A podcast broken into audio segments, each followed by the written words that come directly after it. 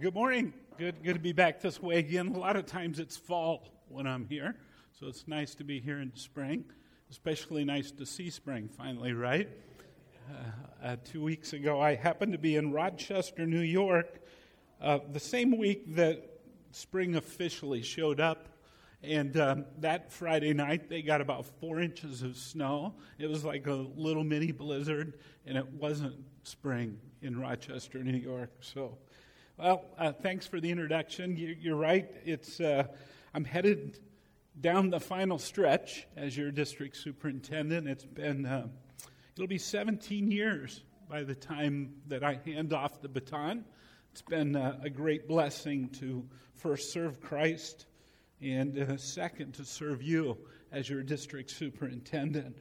Uh, it's been lots of great years of traveling, watching what God is doing watching him uh, raise up new churches, watching him uh, start work in small towns and, and suburbs. And uh, so it's been uh, truly a blessing for me, one in which uh, I don't ever want to take lightly.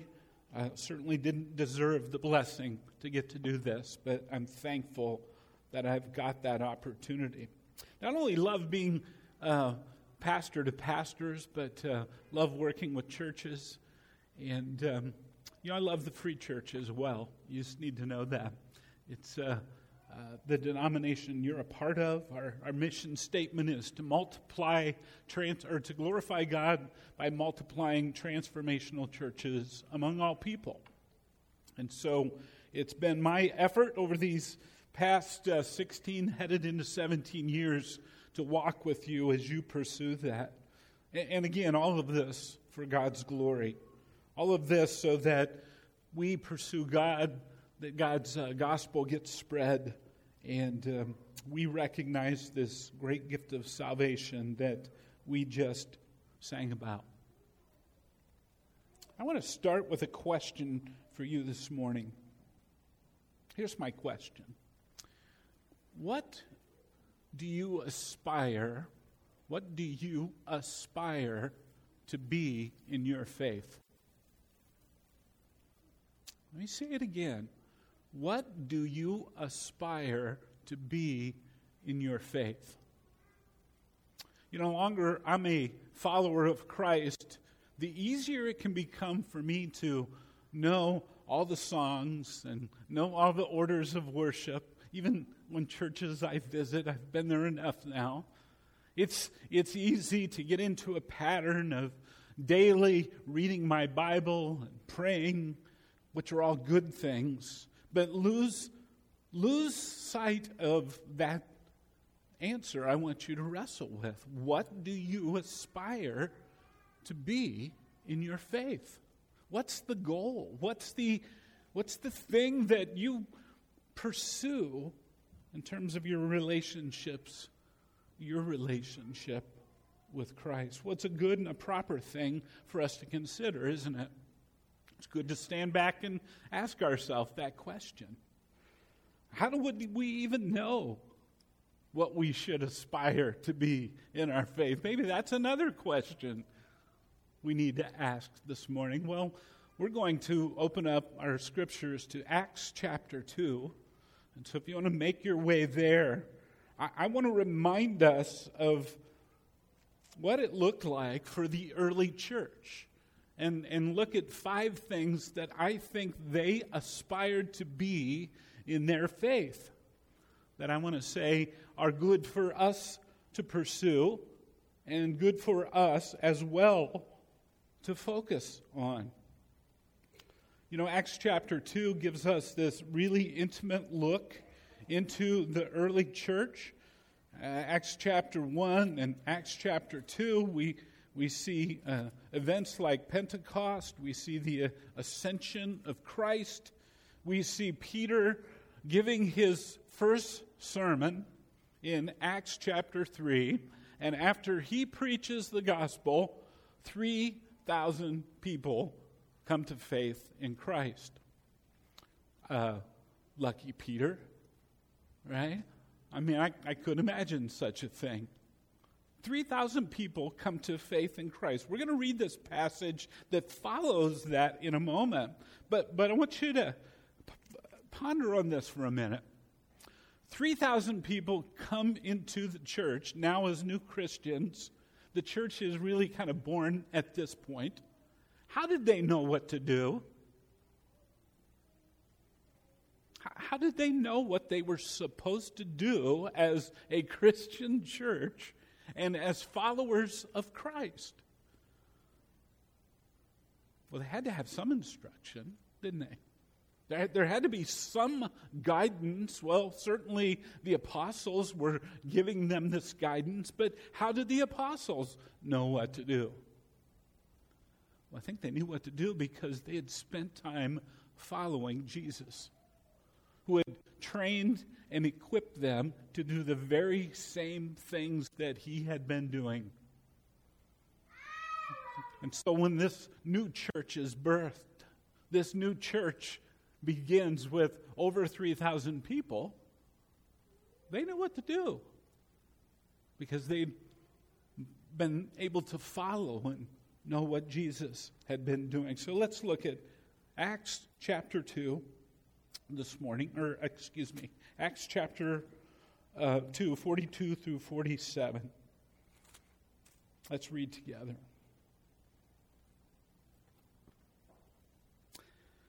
And they devoted themselves to the apostles' teaching and the fellowship, to the breaking of bread and the prayers. And awe came upon every soul, and many wonders and signs were being done through the apostles. And all who believed were together and had all things in common. They were selling their possessions and belongings and distributing the proceeds to all as any had need. And day by day, attending the temple together and breaking bread in their homes, they received their food with gladness and generous hearts, praising God and having favor with all the people. And the Lord added to their number day by day those who were being saved. Interesting as we kind of have this top down view because we're reading our scriptures of what the early church was all about and what people's lives looked like. I think they had an aspiration of what their faith lived out should look like. And so I want to highlight five things this morning that I hope will encourage your heart as well as challenge your heart as it does mine. The first thing I see as we look at these early followers of Christ is that they were devoted and devoted to a sacrificial love of God. Listen to the wording that is used in verse 42 and they devoted themselves. That's an important word for us to grasp this morning because, in terms of aspiring to something in our faith, you're going to be faced with two possibilities. You can either be committed to your faith or you could be devoted to your faith. And there's a difference. There's a difference. The words used are very specific here. Devoted and committed are different. The difference is that somebody that's committed to something tends to be more agenda driven or task oriented. To be devoted has a relational connection, almost like marriage. My wife wanted me to be devoted to her, not committed to her. I think my vows repeated that uh, a devotion is, is something that is based and driven by a, a deep, constant love. And in this case, a deep, constant love of God. Committed. The folks in the early church before they knew Christ knew commitment, temple practices, ritualistic worship what to do, what not to do, when to do it. Christ changes the game, doesn't he? He, he says we're to be devoted to Him and devoted, if you will, to loving God with, without wavering. This sacrificial love of God is lived out in these passages very clearly. They devote themselves to the scriptures and to the apostles' teaching. They devote themselves to the fellowship, the others, this corporateness of the early church. They devote themselves to the breaking of bread, and this term shows up twice in this passage. The first referring to what we're going to share this morning in communion. They devote themselves to communion, they devote themselves to prayer. And it says in verse 43 that awe came upon them. Now, that word means to be reverent and respectful in our love and fear of God because it's born out of an understanding of His holiness. This sacrificial love of God, if you will, is a devoted love that remembers, remembers, remembers the gospel, the good news that they believed in, the good news that they now devoted their life to living out and proclaiming. Verse 47 shows that they're praising, which, which means they're joyfully proclaiming together this love of God, this sacrificial love of God. Well, where did they learn this? How did they know what they should be devoted to in terms of a sacrificial love to God? I'm going to take you back to Mark chapter 12, where Jesus is with his followers, and uh, a, a religious leader of the time tries to trap Jesus, if you will, and asks him this question that most of you know uh, What's the most important what? Commandment. If you will, what's the most important committed thing I should do? And Jesus turns the tables. He said, Well, the most important commandment is to, what's the word? To love. To love the Lord your God. Now, listen, in a devoted form because he said to love God sacrificially requires you love him with all your heart, your soul, your mind, and your strength. In other words, there's nothing being withheld. It's not starting with God and trying to figure out if He's going to be first. It's, it's not starting with life and trying to fit God in when it's convenient. It's to love the Lord your God with every bit of who you are. That's devotion. That's devotion. And, and so Jesus taught this, he modeled this. Even in John chapter 8, verse 28, Jesus says, I do nothing on my own initiative, only what I hear from the Father. Jesus himself modeled a devoted, sacrificial love of the Father. Now, it's easy to say, yeah, I, I, I sacrificially love God. But I would say that I most often need to pause and reflect what's pulling and tearing at my devotion to sacrificial love. Because even though I, have now been a Christian for a lot of years, I repented of my sin and I follow Christ, there's this piece of Jeff that's selfish. Jeff kind of likes what Jeff likes. And I like it when I like it. And I want it to be the way I want it to be. If my wife were here, she'd be saying amen right now, probably. I need reminded of what devoted, sacrificial love looks like. It's not Jesus plus something. It's, it's Jesus alone. So, how's your sacrificial love this morning? How's your devotion? How's your faith? Is it more committed or is your faith more devoted? Second thing I see that people were aspiring to in their faith is found also in verse uh, 42. There was a devotion to biblical gospel thinking. Now, I'm, using that word intentionally this morning because I'm hoping by the end of this uh, point number two, you, you're going to understand what I mean. But it says the people were devoted to the apostles' teaching. And I want us to think about that for a moment.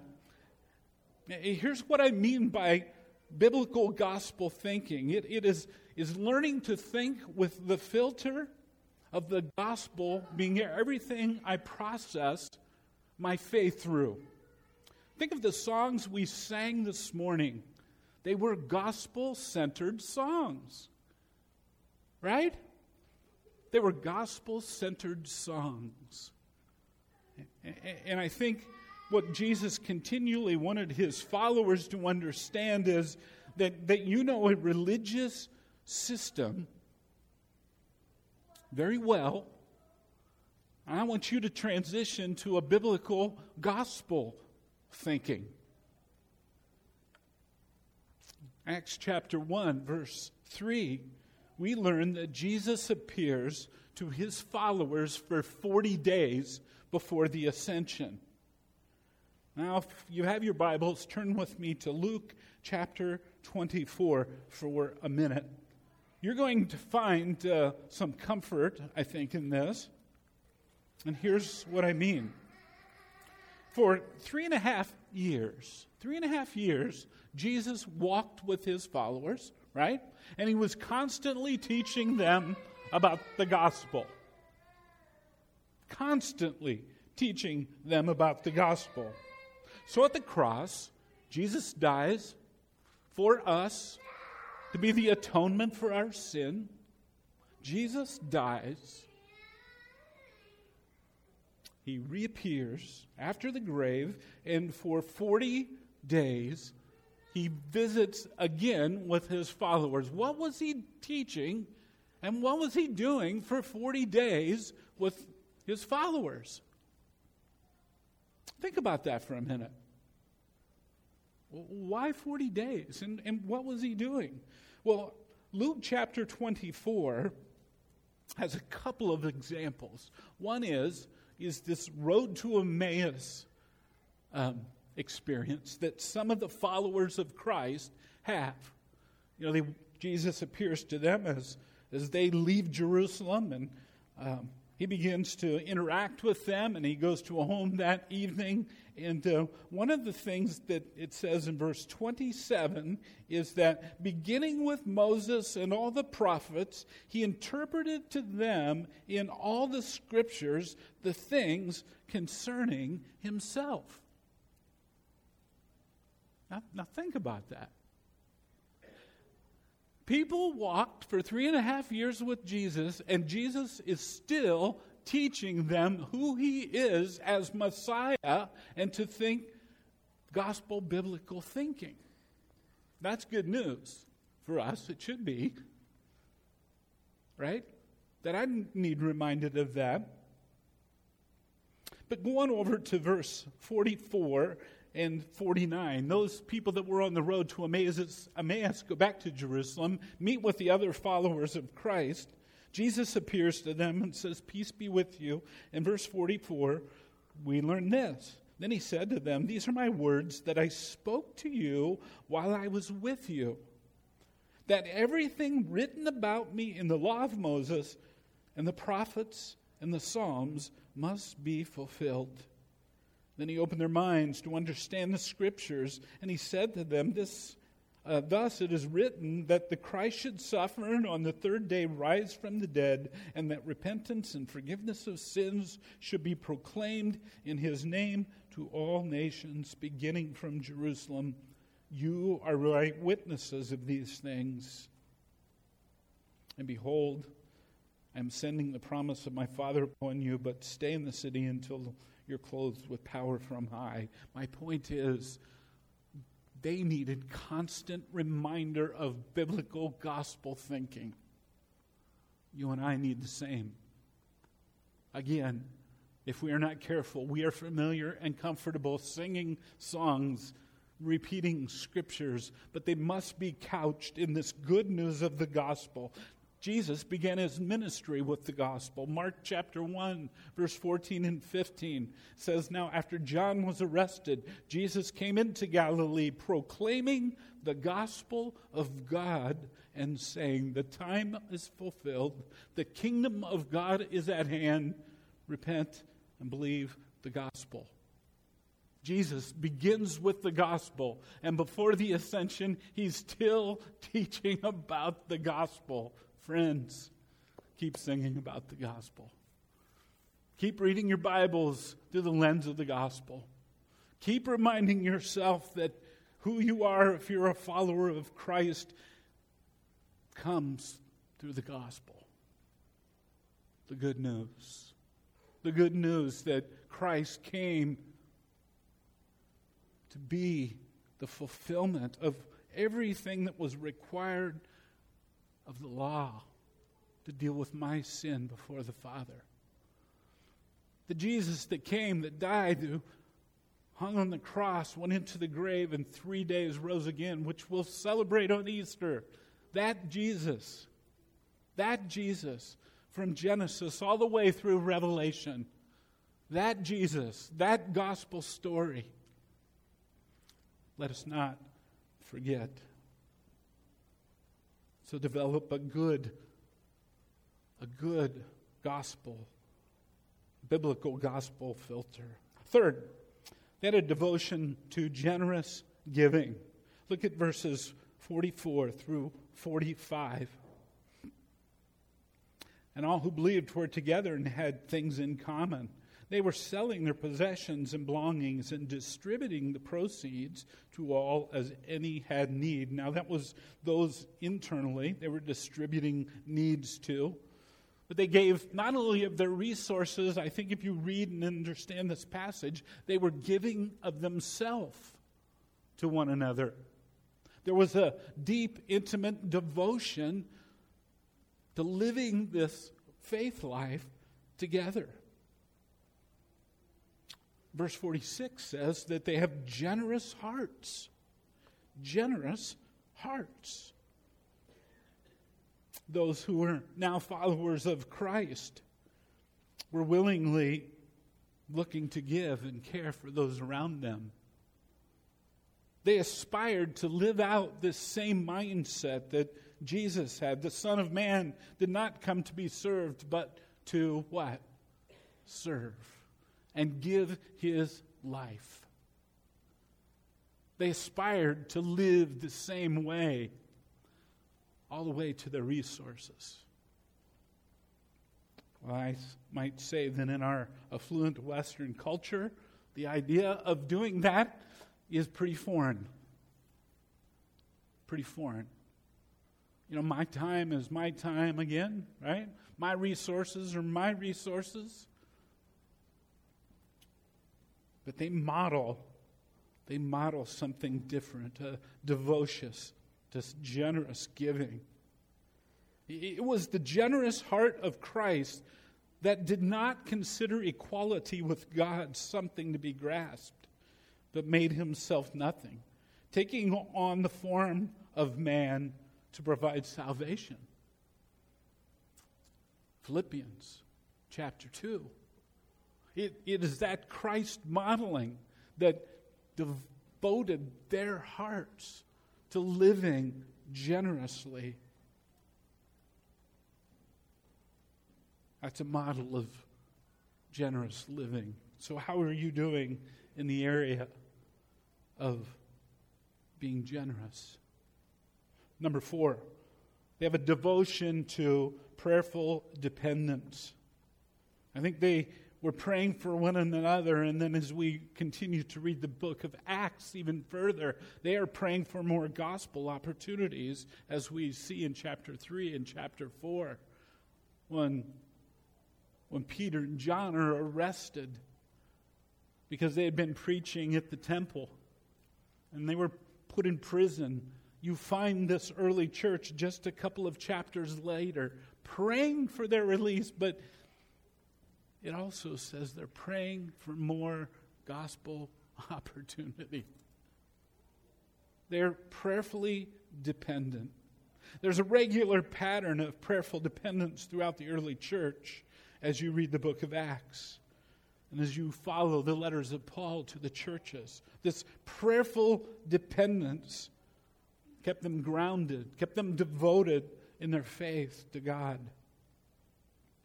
Prayerful dependence, might I suggest, goes deeper than praying simply for situations or people with sickness. Those are important but also deals with our fears and our decisions. And again, must be filtered through this biblical gospel filter of life.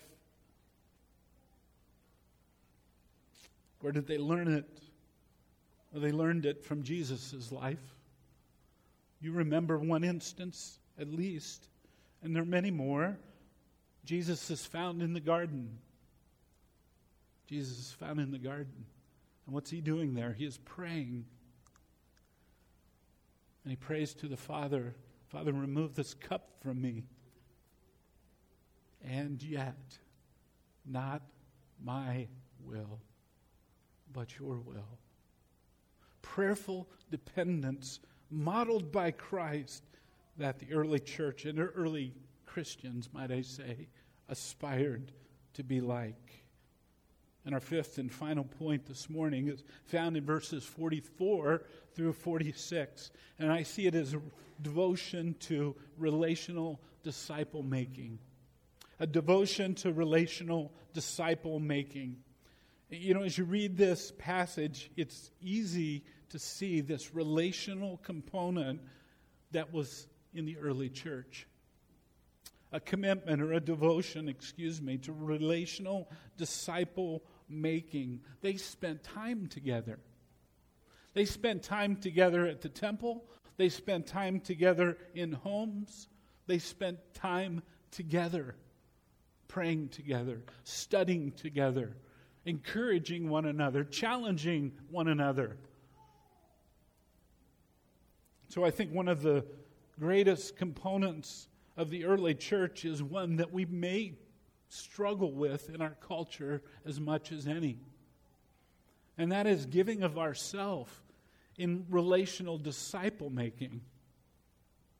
Far too many Christians identify their faith simply with a Sunday morning experience. The early church lived life together. The early church didn't know when someone might find themselves being arrested, being persecuted for their faith. And yet, they met together. The ingredient to this relational disciple making piece centers around the word koinonia, if you will. That, that fellowship together is based on relationship with a reason koinonia, relationship with a reason. Not simply friends, but relationship with a reason. Where I invite you into my life and you invite me into your life, and we open the doors of our hearts together to be challenged and encouraged and to grow together. This faith journey, not about a one day a week experience. It's the second time that the word or the uh, phrase breaking bread together occurs. This time it means eating meals together, spending their time together in one another's home. Well, again, Jesus had taught this relational disciple making model, hadn't he? How did he how did he do life? People traveled with him. He spent time in people's homes. He spent time in tax collectors' homes. He invested himself and opened himself up relationally to those who were following him. So, might I say that as we look at this three and a half years that Jesus spends with his followers on earth to intentionally equip and train them, he modeled, he modeled relational disciple making. Do you reflect koinonia relationships in your life? Relationships with a reason?